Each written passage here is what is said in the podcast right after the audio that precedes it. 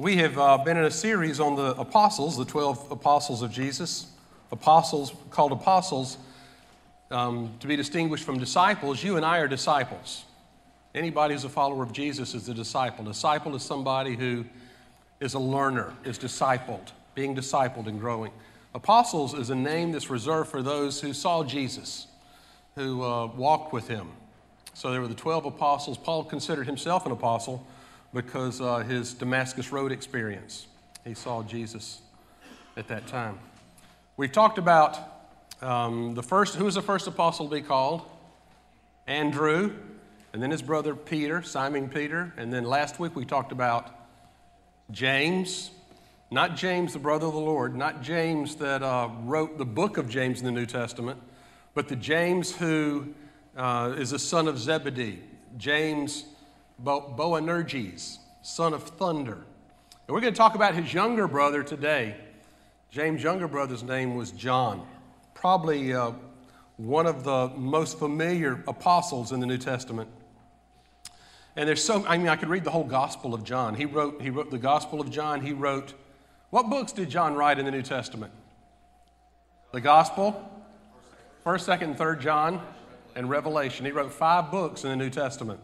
So, apart from um, like Paul and Luke, one of the most prolific New Testament writers that we have. There's, beside from reading his whole gospel, there's one passage in Mark's gospel, chapter 9, verses 38 through 41, where John is mentioned by himself. Usually, when he's mentioned, he's with James, or in Acts, he's with Peter. But here's one thing he does by himself, and I think it's kind of a turning point in his life, and uh, I will explain why I think that later. Mark 9 38 says, John said to him, said to Jesus, Teacher, we saw a man casting out demons in your name, and we forbade him because he was not following us. So, in other words, he wasn't one of us, he wasn't in the in crowd. Jesus said, Do not forbid him, for no one who does a mighty work in my name will be able soon after to speak evil of me. For he that is not against us is for us. For truly I say to you, whoever gives you a cup of water to drink because you bear the name of Christ will by no means lose his reward. So John's upset because somebody's casting out demons in Jesus' name, but he wasn't with them. He was an outsider. And John says he rebuked him. But I think there's more going on than that. Let's pray. Father, as we come today to worship you, and we see how you took a ragtag bunch of men who had no religious experience or expertise or knowledge, but were just fishermen, tax collectors, farmers. No real formal education, and yet you transformed them and left the future of the church in their hands. I thank you for their faithfulness.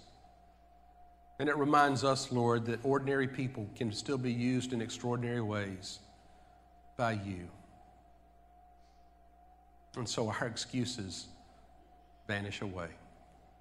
Speak to us now about how we can be followers in Jesus' name.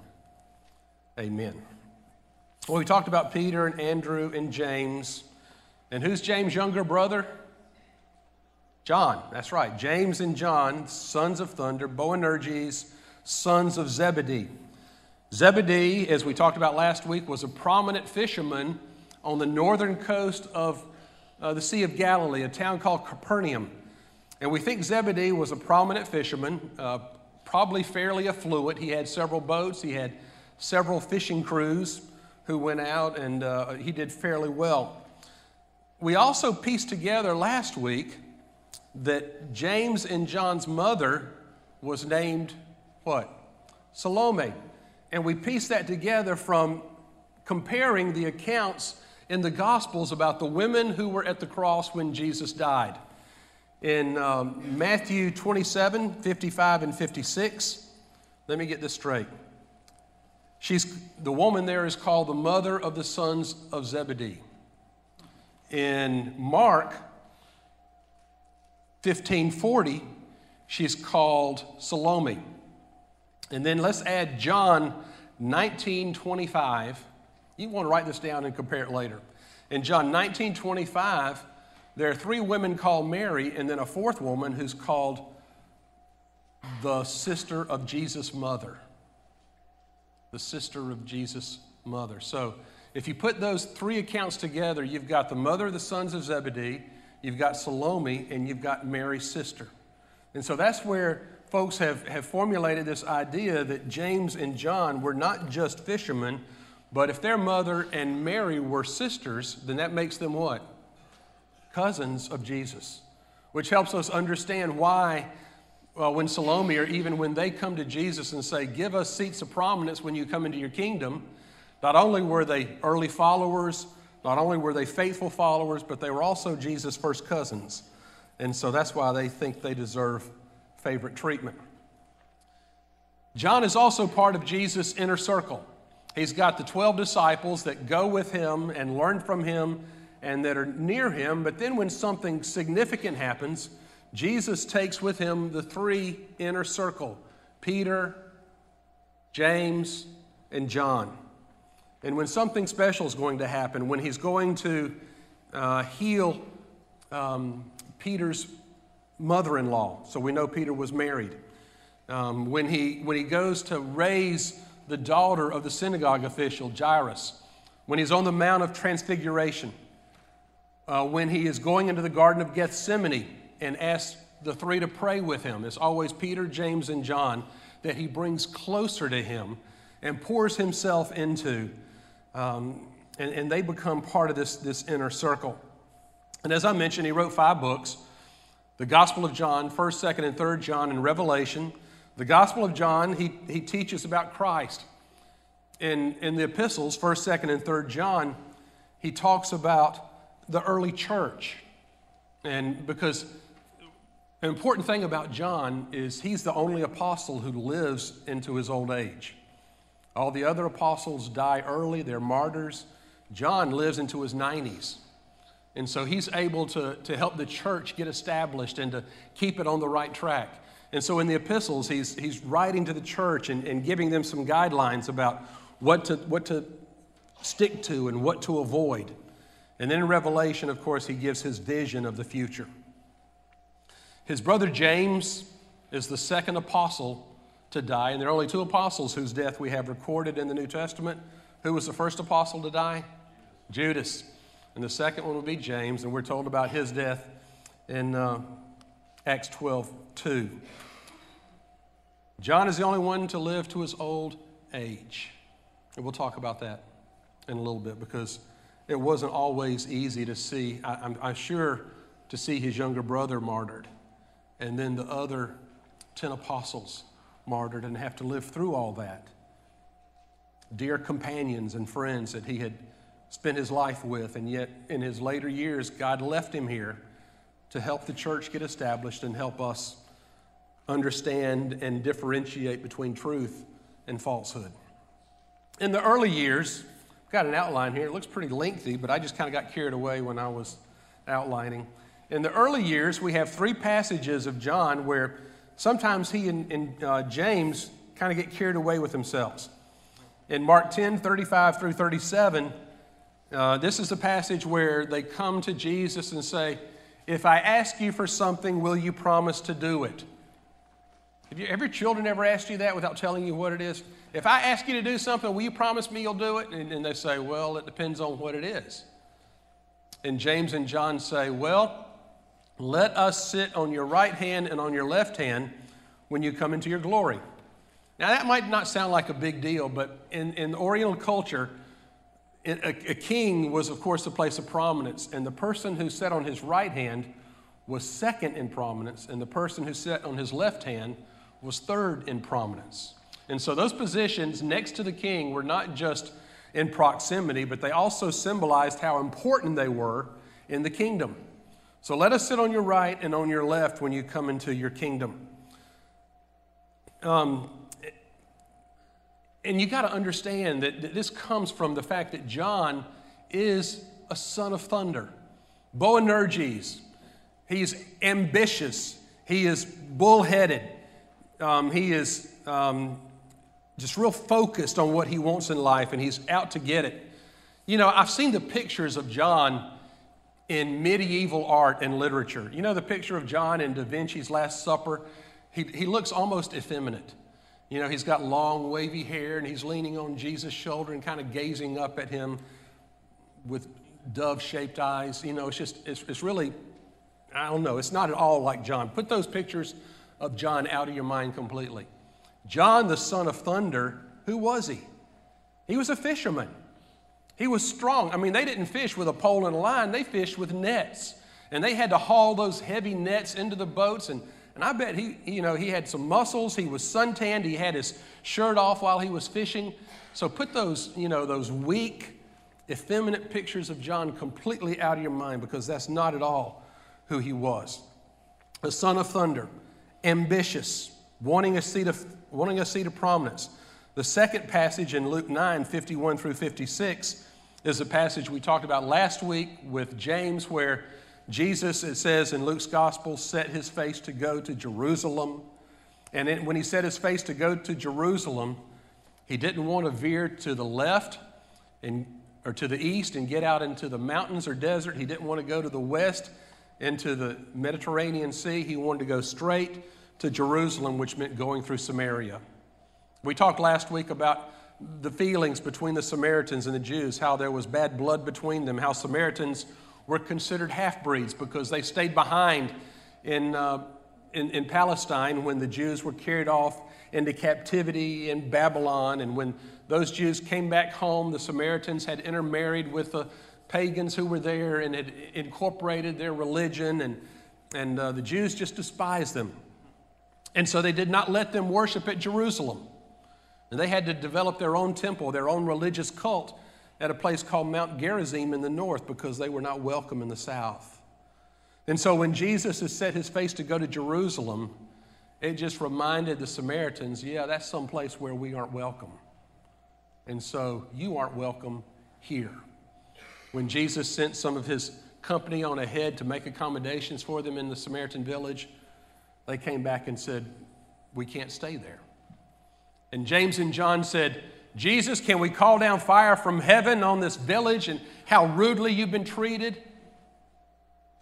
And Jesus said, I didn't come to destroy, I came to save lives.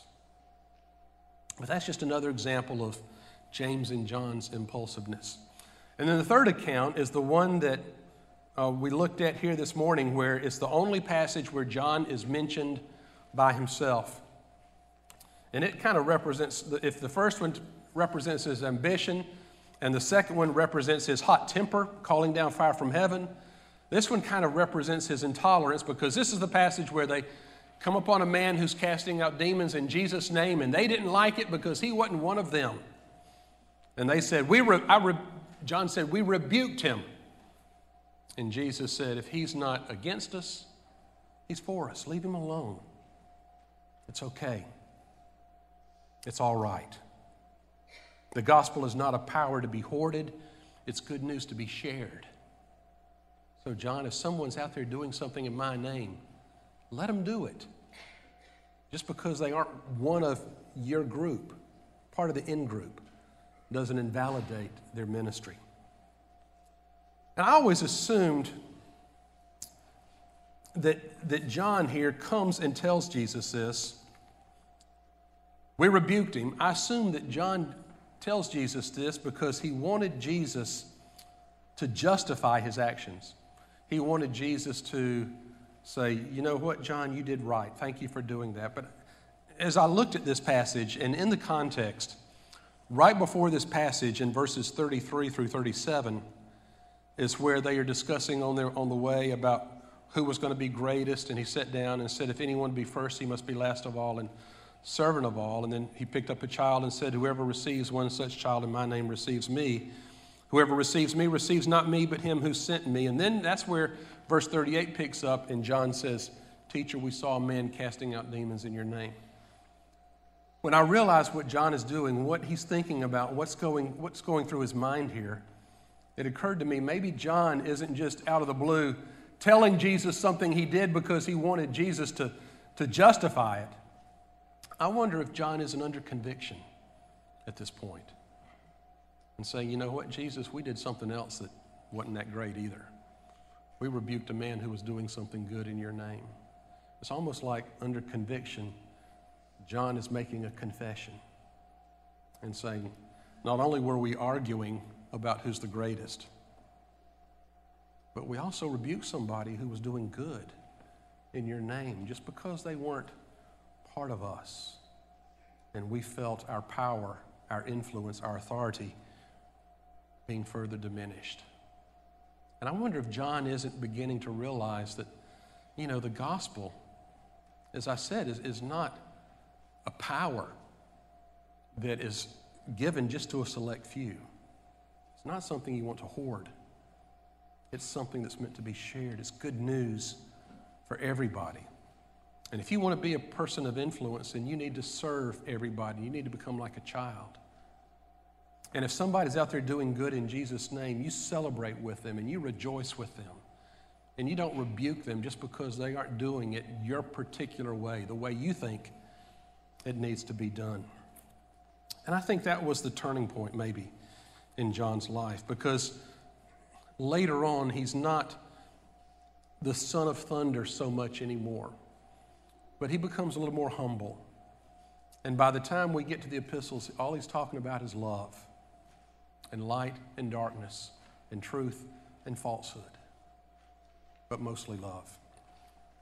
One kind of interesting thing that I noticed um, when I was looking at these this past week is these three passages where John's ambition is mentioned in Mark 10, where his temper is mentioned in Luke 9, and where his intolerance of the man casting out demons in Jesus' name is mentioned in Mark 9. What do you notice about that?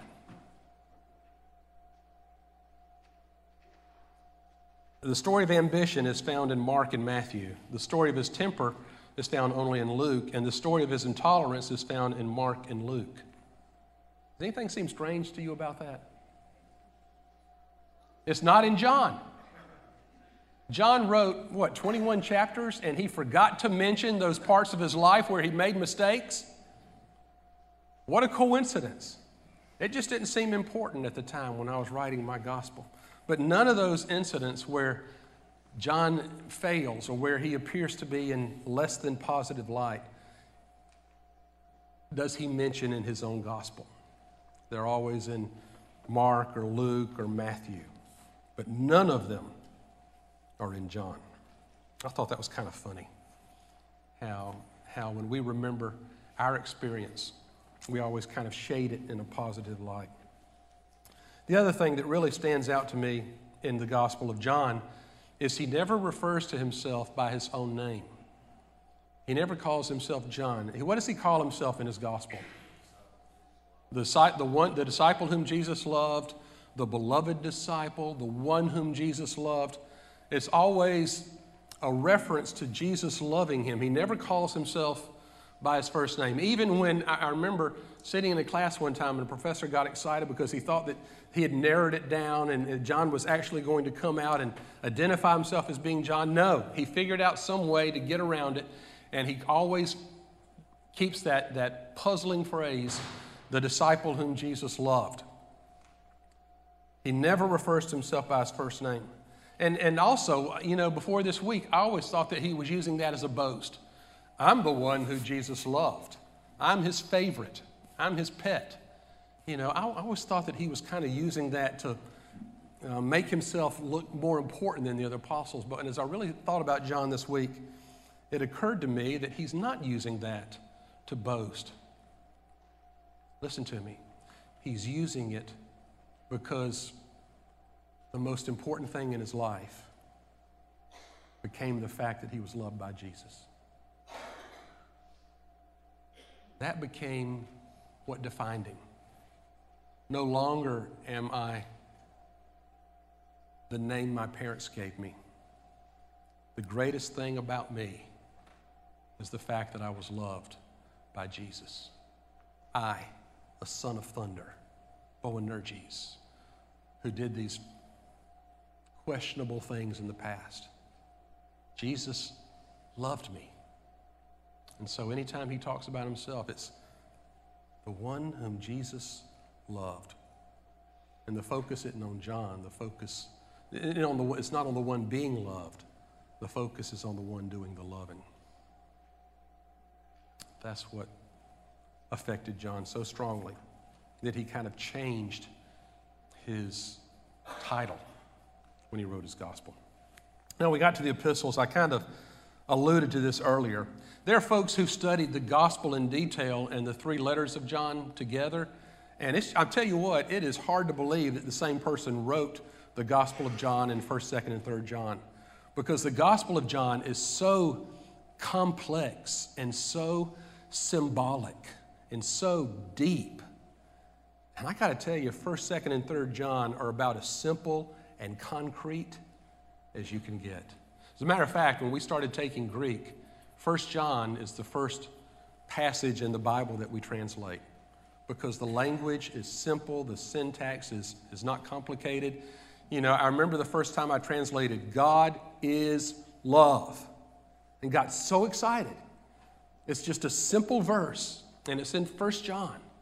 And that's just how simple John's theology had become. He had written his gospel, complex, symbolic, a lot of allusions and, and um, organizational things going on, but when you get to his letters, it's just real straightforward. First John is, is all about love versus hate. Second John is about truth and falsehood.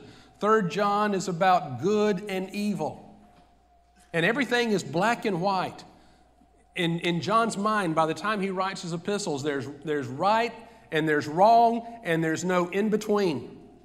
Either you love God and you love your brother, or you hate your brother and you hate God. Don't say you love God when you hate your brother whom you have seen. How can you love God whom you have not seen? It's just real straightforward kind of language in his letters. And it's interesting, I guess I've noticed this as people grow older, and John is probably in his 70s and 80s when he writes the letters. He's probably in his 90s when he writes Revelation. As people grow older, their theology does not get more complicated, it gets more simple. God is love. Jesus loves me.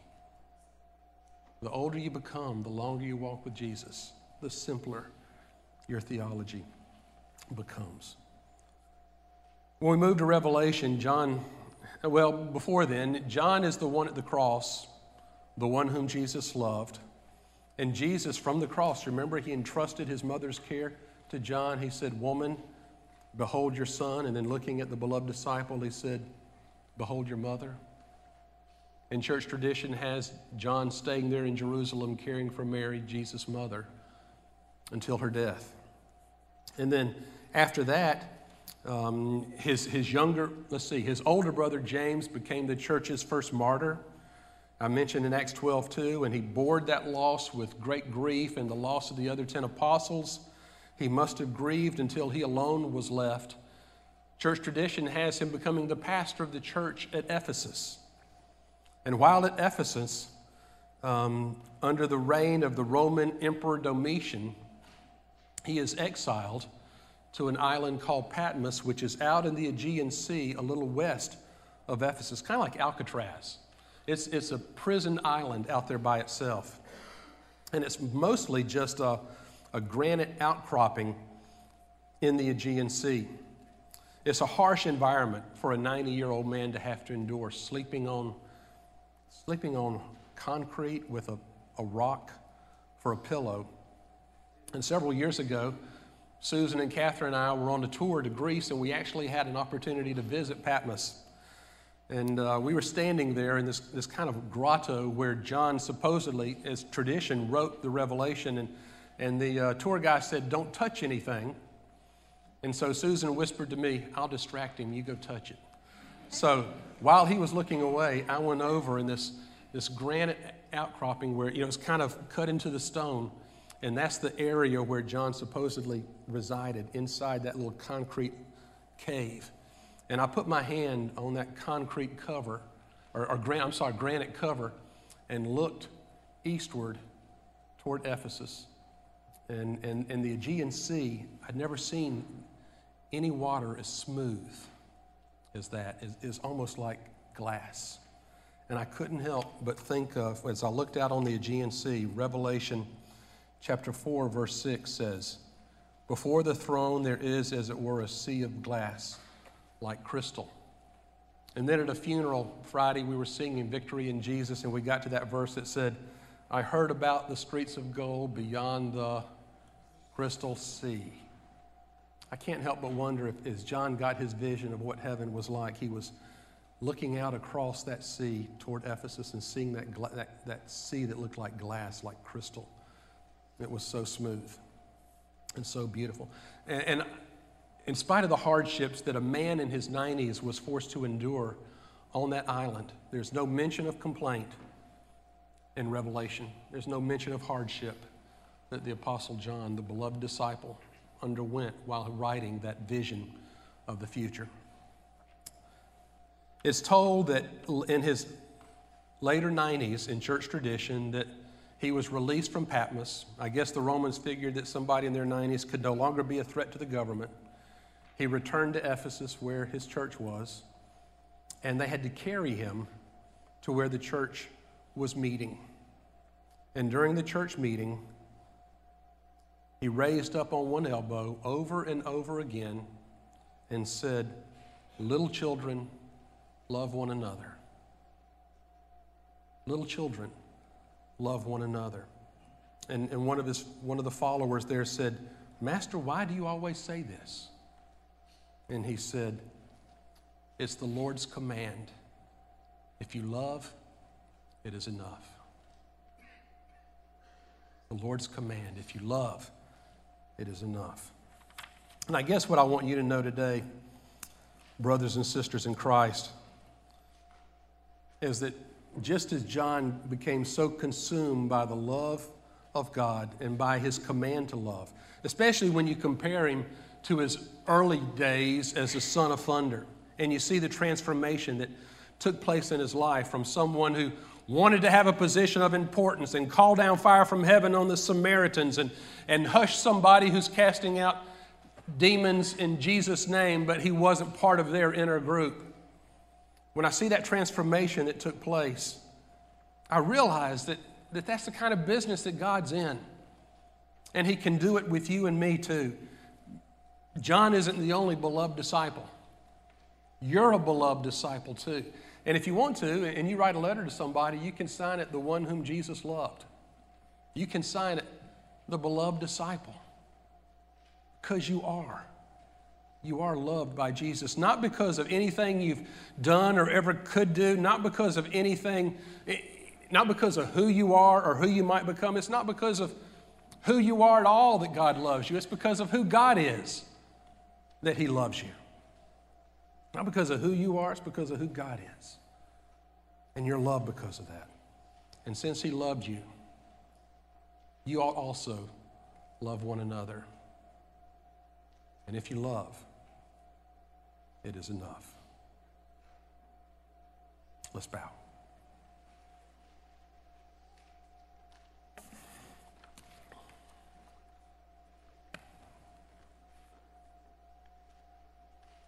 Father, we love to make things so complicated, don't we? and then we read about someone who came so far and lived so long and grew so deep in the faith we would have expected some kind of complex, complicated theology to, that he'd be spouting off in his latter days, but over and over again, he just said, Little children, love one another. Love one another. If you love, it is enough. If you love, it is enough. And so help us to love one another. Help us to not place so much a focus on our past that we lose sight of who you want us to be in the future. Help us remember somebody like John, who came from being a son of thunder to someone who preached a gentle message of love and acceptance and forgiveness. Not because of anything he had done, but because of what you had done in him.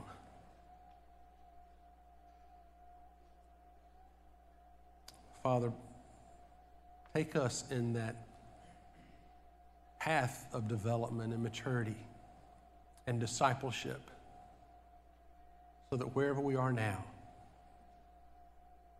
we can have a future in you. In Jesus' name we pray.